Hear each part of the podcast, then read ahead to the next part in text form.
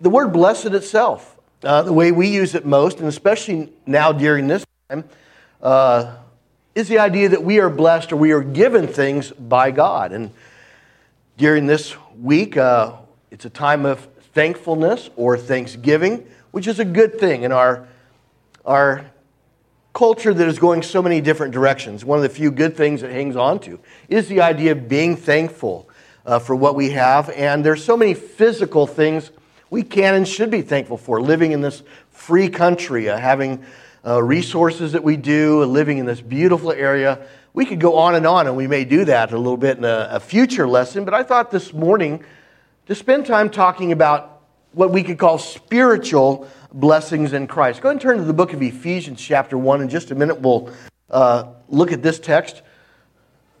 There'll be 10 things we'll focus on. Uh, when I first thought of this lesson, I just decided in my early morning devotion, I'm just going to start writing down the blessings we have in Christ. And I came up with these 10 and stuck with these 10, just as they hit me from Scripture. And we ought to focus not only on physical things, but on the spiritual blessings that we have in Christ. Uh, to have a spiritual blessing is not just to have a good feeling. A lot of times in our culture, someone might be described as a spiritual person, but that simply means that they might be in touch with themselves or they feel good about uh, their feelings at the moment. But biblically, the word spiritual means to be deeply involved in your commitment to following Jesus Christ. If you're a spiritual person, you're someone who allows your life to be directed by God, not only to be blessed by God, but at times be corrected by God, because you seek to serve Him and Him alone. So, spiritual blessings are things He gives us in this relationship that we have with Him to bless us in this challenging walk to be faithful um, in a culture that's, for the most part, hostile to the things that are important to God and important to the things um, that are important to us. Uh, one of the hymns we used to sing, uh, Count Your Many Blessings, or Count Your Blessings, remember that, Jimena?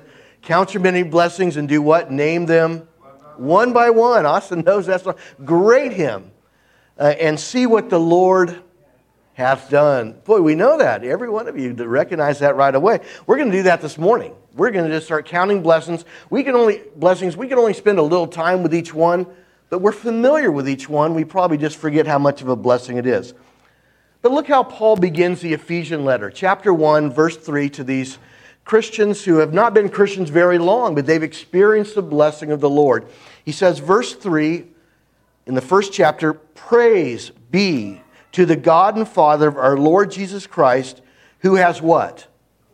Blessed us. Blessed us in the heavenly realms with every spiritual blessing in Christ. Then he says, verse 4 For he chose us in him before the creation of the world to be holy and blameless in his sight. In love, he predestined us to the adoption of sons through Jesus Christ in accordance with his pleasure and will to the praise of his glorious grace, which he freely gives us in the one he loves. We'll just pause there, but he continues to go on to talk about what God has done for us in Christ. But he starts out with saying that we are a blessed people, and he blesses us with every spiritual blessing in Christ. So, on top of the physical, we have spiritual blessings. So, we're going to just go through those to make sure, especially during this time, we know how much God has blessed us spiritually. Number one, and this stands preeminent among even all the spiritual blessings, because everything is built upon it. We are blessed by God's grace. The dictionary definition of grace is simply unmerited favor, which grabs it quite well. When you receive grace from someone, you don't receive what you deserve. If the court system on, offers grace, that means you're not going to jail or your sentence is somehow commuted or uh, shortened in some way. Grace is being given a great gift you don't deserve or you haven't earned. And in Scripture, that supreme unearned gift of God's grace is simply Jesus Christ, who He sent to this world took on our humanity by God's plan and our design to experience what we experience, but mainly to experience death as a sacrifice for our sins. He lives a sinless life, allows himself to be that sacrifice, and provides forgiveness to all who will come to him. What that means for us is profound. First of all, it means our failures are not fatal. Our failures are not fatal. Though we sin in this life and we sin grievously at times, those sins do not do us in because of what Jesus Christ did for us. He provides forgiveness, which again is something you can't earn or deserve. Someone has to grant that to you. So, the sin that we commit against God is we fail in our humanity, God answers through His Son, Jesus Christ. And over and over again in Scripture, that is simply called His grace. He gives us something, and He wants us to see as grace. We don't earn it, we're not good enough, we never will be, we can't make up for what we've done in the past, but we can't appreciate His grace. And that's how Paul starts this Ephesian letter. And then he goes on to say in this second chapter, It is by grace you've been saved through faith, and that it is not of yourselves, it is a gift of God. He clarifies it just to make sure. It is a gift, so we're thankful for it. It is the basis of our being saved through our faith in it. Number two, God's Spirit. God's Spirit. In the same first chapter, in verse 13 and 14, the Apostle Paul writes to these Christians in Ephesus, he says, And you were included in Christ when you heard the word of truth, the gospel of your salvation. When you believed, you were marked in him with a seal, the promised Holy Spirit, who is a deposit guaranteeing our inheritance until the redemption of those who are God's possession to the praise of his glory. There's a lot that is mysterious about the Holy Spirit. We know for sure that the Holy Spirit is one of the three persons of what is called in Scripture, in some versions, the Godhead. You have the Father, the Son, and the Holy Spirit. The Holy Spirit's the most mysterious part, but yet there are things that are quite clear. We Just accept them by faith. We are told that we receive the gift of the Holy Spirit when we're baptized, Acts 2, chapter 38. But in other places, we're told the gift or the Holy Spirit is a mark or a guarantee of our salvation and that the Holy Spirit lives within us. That's told to us in the scripture right within the picture, 1 Corinthians 6, 19 and 20. It says, The Holy Spirit that is within you whom you have from God. God tells us that by faith, when we're baptized, the Holy Spirit comes into our life and to stay there and to reside in there, and that our body, in fact, becomes a temple for Him. But God tells us that to give us even more assurance of our forgiveness. That this Holy Spirit here is a mark or a seal. We can't see it, we don't touch it, but just as we understand our forgiveness is by faith, we understand that God lives within us by faith and stays with us all the time of our life till the day that He calls us home. That's a profound blessing. It tells me, first of all, that I'm never alone. No matter how much you feel alone, there's a lot of people that during this time of the year they feel very alone, and loneliness is a great challenge. But if the Lord's Spirit lives within you, it never leaves as you're faithful to Him. You are never truly alone. You might be by yourself, but you're not alone. What a blessing from God.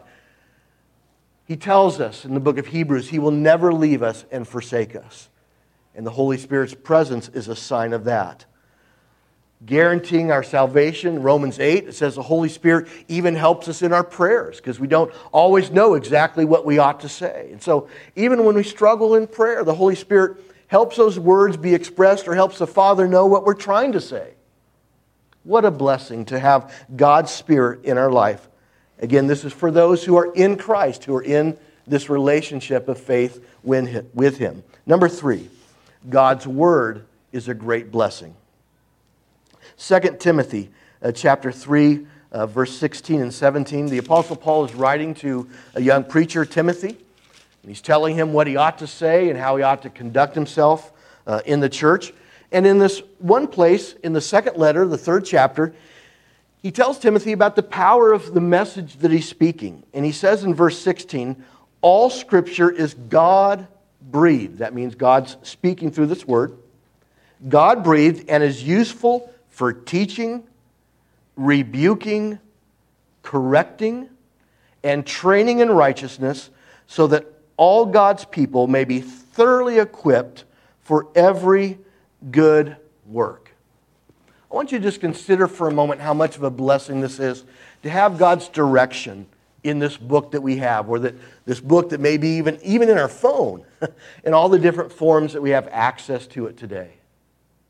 Even though there's parts that are challenging and I've studied all my life and I still don't fully get, most of it's crystal clear about what either God has done for me, is doing, will do, or what I need to do. And that provides a powerful clarity in our life that sometimes we lose sight of as being a great blessing. Think about how many people really don't know what their life is all about. They're told in middle school high, uh, science class that they're just a product of a chemical combination, and, which means you have no real value unless someone attributes value to you. You have no real direction unless you recognize there's been a revelation from God who created you.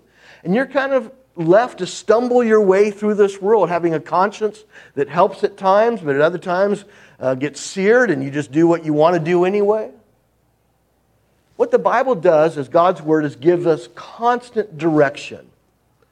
It tells us right from wrong, tells us what we should be doing, what we should not be doing, tells us what God has done and what we're all about. Where a Christian never has a moment where they're unclear about what their life purpose is all about. At times we don't do what we ought to do, and we fail to live up to the standard we agree with already, but we still know our direction. We wake up with direction, we go throughout our day with direction, we go to bed at night with direction. If we're ever not sure, we can go to the Bible. It's always there. Christians know what their life is all about. They know what their God expects of them and what their God does not expect of them. And that gives not only great clarity, but great assurance. And in a world that's becoming increasingly anxious and nervous because they really don't know what is going on and what could happen, the Christian, even though experiencing sometimes stress or not knowing quite what the next day might hold, they can know that even though they don't know what tomorrow holds, they can know who holds tomorrow, as the ancient hymn says. We may not know what tomorrow holds, but we know who holds tomorrow. And that changes everything. But only because God's words tells us. That's a source of great confidence. Number four, God's providence. God's providence. The word providence is a big word that simply captures the idea and the biblical concept that God is guiding us through this life. Some of the older great hymns talk about Jesus, hold my hand. I remember singing that song growing up. The idea that God's presence is with us, not keeping us from every stumble, not preventing any problem, but He's always there with us to guide us through the storms of this life. And that's simply His providence his blessed presence. Romans chapter 8. We looked at this uh, text last week. Just want to revisit it again to look at uh, what we didn't spend much time with, but yet we'll look at for just a moment now. The Apostle Paul tells the Christians in Rome that he's writing to, and we know, verse 28, that in all things God works for the good of those who love him who have been called according to his purpose. Verse 29 For those God foreknew, he also predestined to be conformed to the image of his Son, that he might be the firstborn among many brothers and sisters. There's a lot to see here. We'll just pause at this moment. Just notice what's said in verse 28, though. The beginning of the verse, he says, And we know that in all things God works for the good of those who love him. He doesn't say we feel, he doesn't say we hope God works in all things. He says what? And we know. Exactly, Ricardo. We know because the Bible tells us so. We're told that our God works, that He never leaves us and forsakes us. He's always there 24 7, 365 to listen to our prayers. He sees all things, He knows all things. Again, we're never alone. And there's no one that cares more than He cares. There's no one that can do more than He can do. So His presence is always there. And we know that from Scripture. We're not having to guess God knows all things. We know that He knows all things because Scripture tells us. And so we have this providence where it says we know that in all things, not just the good things of life, but even in the difficulties, the setbacks, that God will still work by getting us through those things. Whether they be broken relationships, setbacks at work where you're told your services won't be needed here any longer, or finding out that you need to move when you never planned on moving at all. Doesn't say God did all those things, but God gets you through those things that are simply very difficult. We know that in all things, God works for what? Bad or good? Good. He's going to bring good out of bad all the time. Think about times of your life where you can look back with things you thought, whether it be a move or a work setback or some kind of tragedy where, yes, that was bad at the moment, and it was bad. But God worked it out for good, and you see yourself in a much better place now. Or you learn things you would have never learned if it wasn't for that hardship. God works in all things for the good of those who love him. Again, this is only for those who are in this devoted relationship to him that can have this confidence. God's providence. Number five, the ability to pray. The ability to pray. Philippians chapter 4, verse 6 and 7. Paul is writing this letter from prison. He's not in prison because of a crime, he's in prison because he's been preaching the gospel of Jesus Christ. And he's awaiting trial by Caesar. And even though he's writing from prison, and this is one of four letters written from a prison setting, simply because he was arrested for preaching about Jesus. Despite all of his trouble, he begins in verse 4 of chapter 4 with these words Rejoice in the Lord always. Again, I will say it rejoice.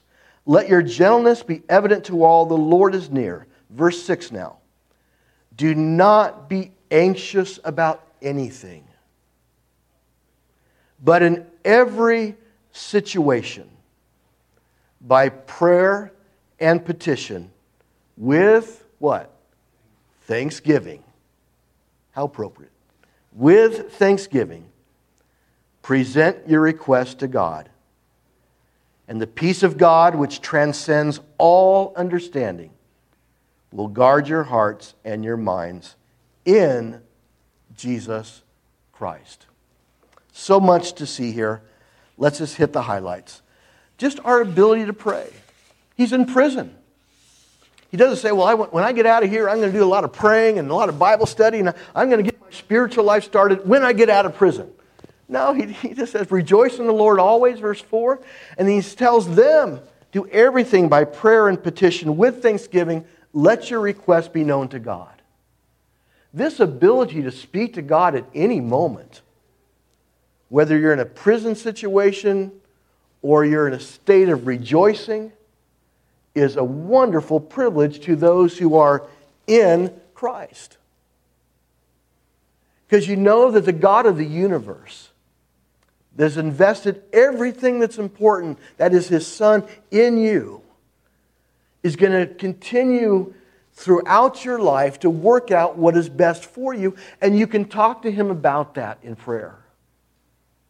You don't have to wonder if He listens because you're in Christ. You're in this relationship where He's hearing and listening and reflecting upon exactly what you're asking, whether those requests be in tears or in great joy or expressed even when you don't feel like praying and you cut those prayers short because you're just tired. He's listening at all times and promising that He will work out best what you're asking for or expressing to Him.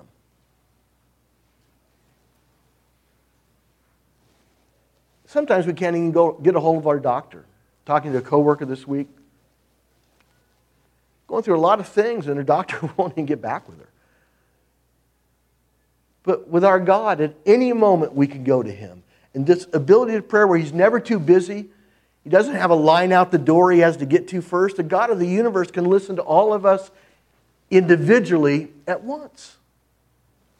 And even when there's no one else to listen, or there's people that are no longer in life that used to be there that we counted on, maybe parents have passed on that used to listen to everything, or relationships got broken with someone that used to really rely on.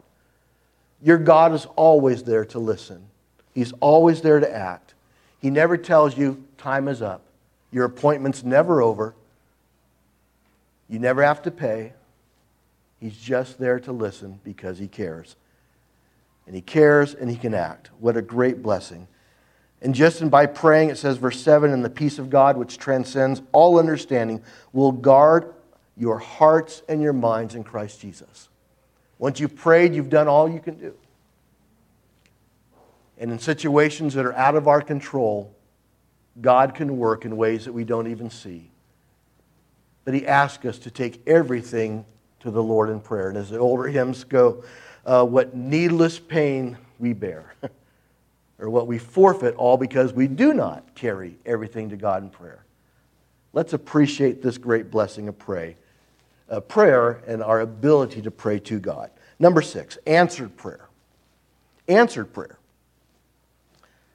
Many angles of blessing and prayer. This is the ability to pray is one, but, but answered prayer. In uh, 2 Timothy, I'm not, sorry, 2 Corinthians, 2 Corinthians chapter 12, Paul talks about a time that he's been praying in his life and praying for a certain, what appears to be physical malady to be removed. Uh, some scholars have wrestled whether or not it was a problem with his eyesight or some internal condition. Whatever it is, Paul calls it a thorn in the flesh. He calls it a messenger of Satan, uh, implying that is this there to cause me problems? And he's prayed to the Lord repeatedly about that. I want to see what he says about the Lord answering him. He says in verse 8, chapter 12, 2 Corinthians 12, three times I pleaded with the Lord to take it away from me. But he said to me, My grace is sufficient for you, for my power is made perfect in weakness. Therefore, I will boast all the more gladly about my weaknesses, so that Christ's power may rest on me. Again, there's a lot going on in this particular text, but let's just look at the fact that he's been praying for something, prayed three times that that problem might be removed, and he actually got a direct answer from God. Now, we don't always get that, but he got a direct answer, a direct spoken answer. Basically, my grace is sufficient for you, or the answer was no. Whatever physical problem he had, the Lord is telling him, my grace or my blessing in your life is going to overcome that physical problem you have. And Paul goes on later to say it's basically keeping me humble. I just don't want it there. I want you to think about answered prayer. Sometimes we pray for things, whether it be a health problem to be resolved or a financial crisis to have a remedy, and we receive an answer or because we see the problem fixed or clarified. The doctor says, here's the medication you need, or here's the therapy I'm going to sign you up for.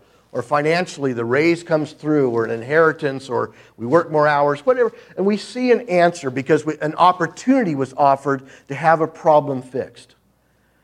But sometimes we don't get a direct answer like Paul got. And sometimes situations in our life we want removed are not removed, or they're not for a long time. God answers prayer at times even when He's not saying yes. Sometimes He answers no to requests that we don't know it, and we need to move on to try something different. To figure out how we're going to deal with something that clearly is not being removed right away. But sometimes God's answer might be, well, eventually, yes, but not right now because you need to stick through this. You've only had this problem five minutes. you might need to experience it longer so that you might grow deeper in this life. God is answering prayers in different ways. And just because we don't receive a direct revelation, and it's not always yes, sometimes it's no because we still have it, or it's not yet will I do it. It's still an answer. It's still an answer that we need to, in the immediate, respond and get about the business of being faithful. So God's answering prayers in the way that He's best, but He's never ignoring us. He's never disregarding us, and there's never a moment He doesn't love us. He just doesn't give us everything we want or we think we need at the moment. And in the process, He's still answering our prayer. Number seven, knowing life's meaning. Ecclesiastes chapter 12, verse 13. This is kind of a go to verse in the Old Testament where the writer of Ecclesiastes, most likely Solomon, is writing about life and its frustrations and what life is all about. But he talks about at the very end about just what life is all about in the most general way. He says in verse 13 and 14, Now all has been heard, and here's the conclusion of the matter fear God and keep his commandments. For this is the duty of every human being. For God will bring every deed into judgment, including every hidden thing, whether it is good or evil.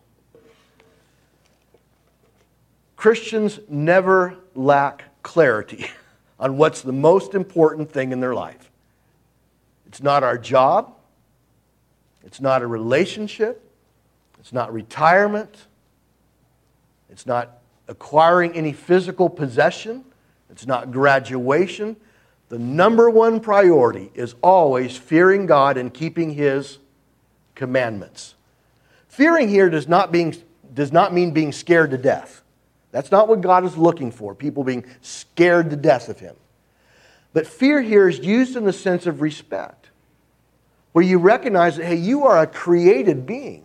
You're created by God, which means you have an inherent responsibility as a human being to be respectful to Him, which means specifically to be obedient to His commandments. When He says, go to the left, you go to the left. When He says, go to the right, you go to the right. When God says, you stop doing that, you stop.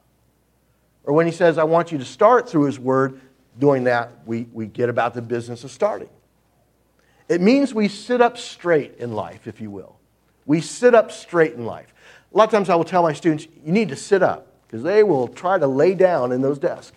Um, or I'll ask them, could you please put your head up, please? Because they'll try to use their desk as a pillow. Uh, I'm not telling them, hey, just wake up to wake up or sit up straight to sit up straight. I'm trying to get their attention. I want them to focus on what's being taught to them at the moment. But spiritually, we know life's meaning because we know at every moment we have one responsibility that is be faithful to God. And we're always in this mode of correcting when we know we've strayed to one side or the other of what He wants for us. We're seeking forgiveness for failures, but we're getting right back up again. God never wants us wallowing in our failures and being despondent and, oh, woe is me. He wants us to confess the sin, repent of it, and get right back in the business of being faithful. We always know that's our responsibility. So we always know life's meaning from cradle to grave, is this picture, if you're kind of capturing what's shown here. We always know what life's all about. And that is a blessing because we're always clear on what our job is. And even if we're not sure about what Scripture's saying, we just keep looking till we figure it out. Then we go forward. We always know life's meaning, and that's a blessing. It clarifies things for us even in our teenage years or adult years or senior years. We always know what our job is. Number eight, knowing your directions. Knowing your directions. Philippians chapter 3, verse 13.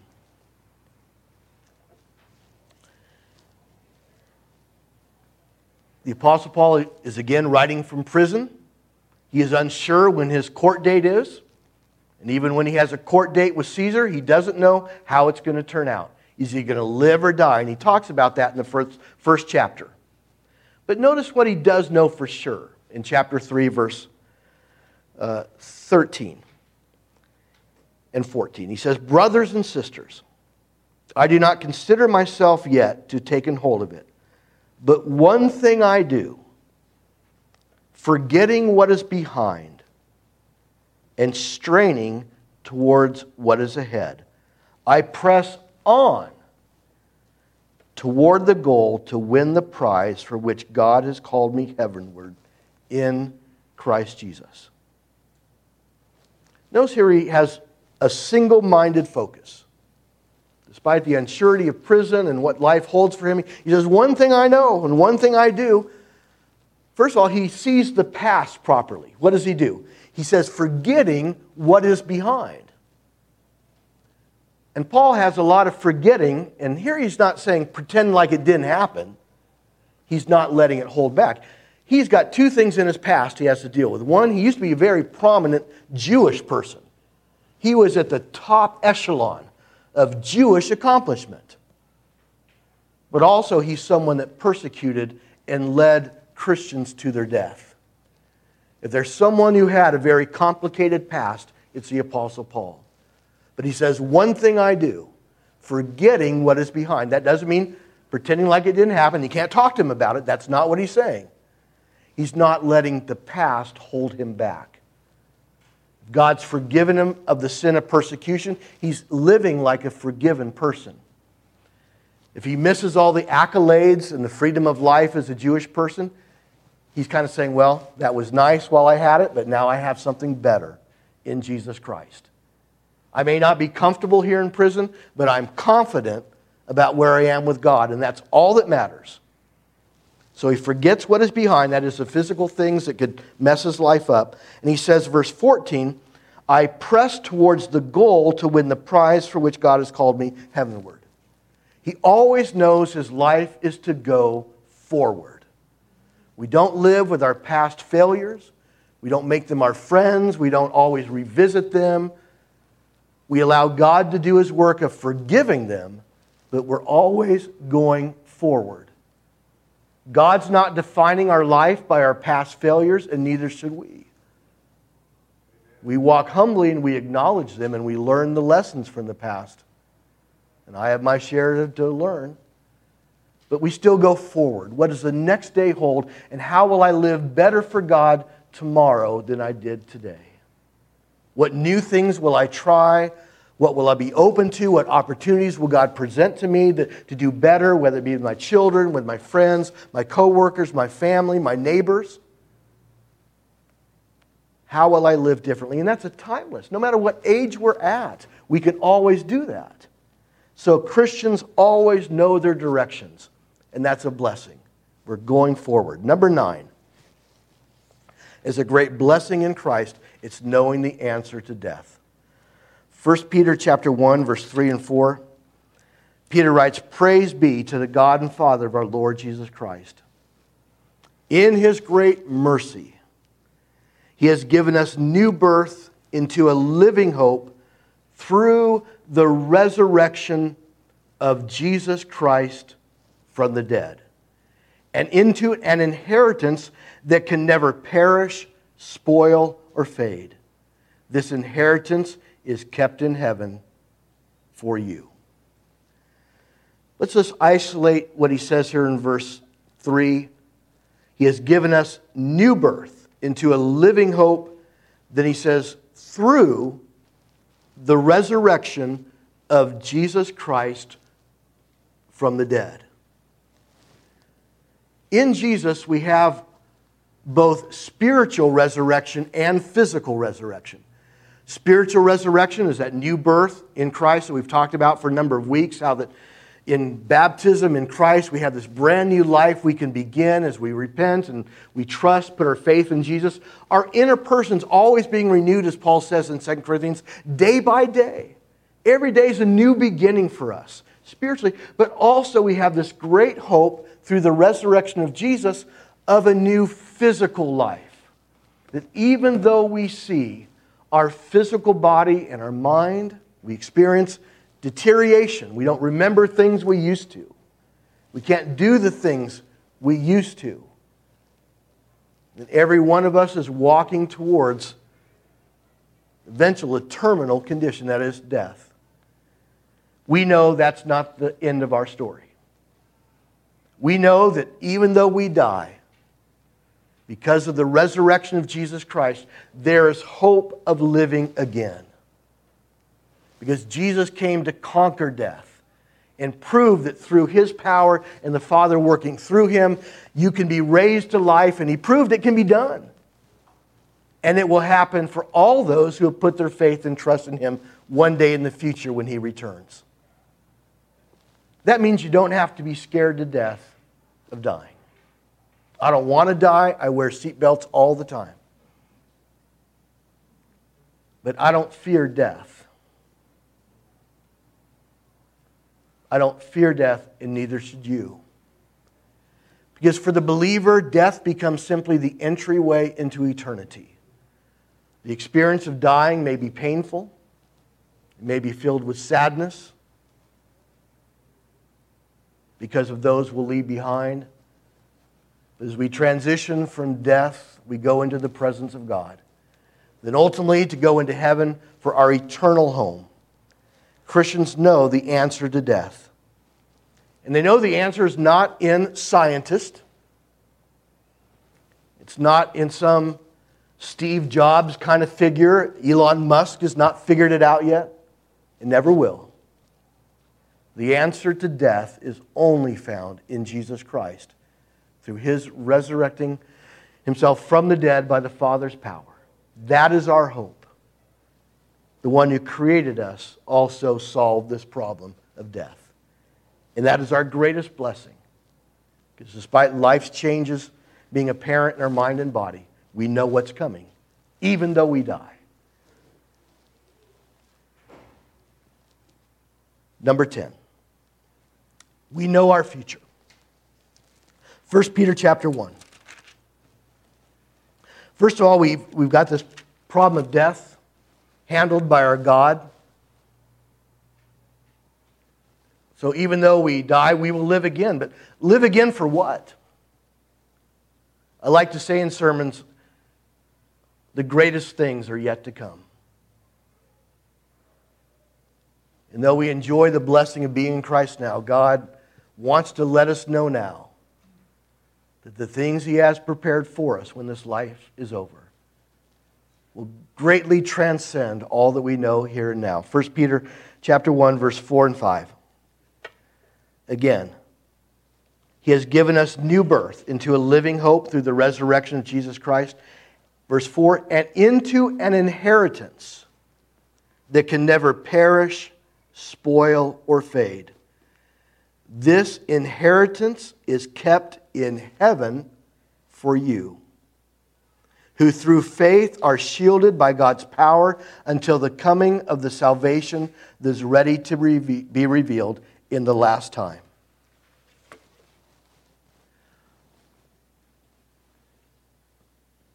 Both James and Paul to Timothy write about a crown of life that is going to be given to those who remain faithful in this life, who put their trust in Jesus Christ to receive forgiveness, but they stayed faithful also. They never gave up on Christ, they never walked out the door on Him, they stayed faithful to Him. And God's going to honor that commitment by what is simply called a crown of life, which will involve our eternal existence with God forever in heaven.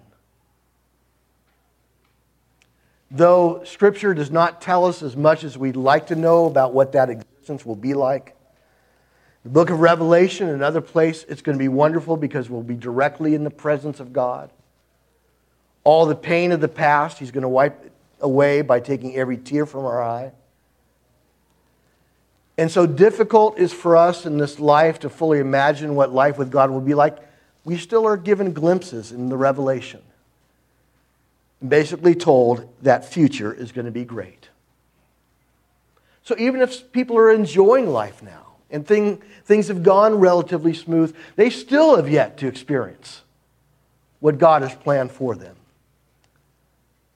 But for those who've experienced heartache and disappointment, and things never turning out like they would like, and estrangement from other people, and uh, just a life that's less than what they've wanted it to be, God is also telling them that their future is going to eclipse all of the heartbreak and pain of this life. That they'll be directly in the presence of God forever. And there's no substitute for that. There is no substitute for that. And it's only within the Christian faith that there's legitimate, fact based hope of there being a future beyond the grave. And that's provided through Jesus Christ. And a glorious future. Not just dying and then living again just to walk around on the earth in some wasteland, but we will be in heaven. That's where the inheritance is waiting for us. In heaven, where God is, His Son is seated at, seated at the right hand. Everything that is great and wonderful as presented in Scripture will be realized in heaven. And that's why we can sing that song, There's a Great Day Coming. Because for the believer, it will be a great day when all that God has planned for us will be realized. These are just 10. There's more. Some are more refined in Scripture and they're not as clear, but once you see it, ah, there's another blessing. We may look at more of that in the future. But as we focus on Thanksgiving this week in our culture, reflect upon these 10 things you have spiritually all the time not just on one Thursday of one month of 12, but you have this all the time. Your life is well defined, defined by your Creator, your Redeemer, and one day your Judge. How blessed we are.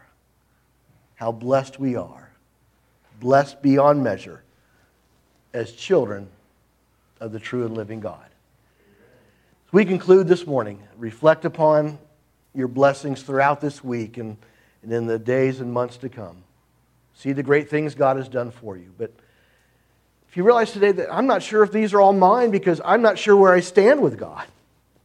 And I'm not sure where I stand with the answer, which is Jesus Christ. The church here wants to help and is ready to help at any moment to talk with you about what faith in Christ involves and baptism and repentance and, and what God's Word is telling you. But if you're a believer and you're part of the church already and you recognize I just need to get back on track and I've been caught up with other things or I've seen other things as more important than these things.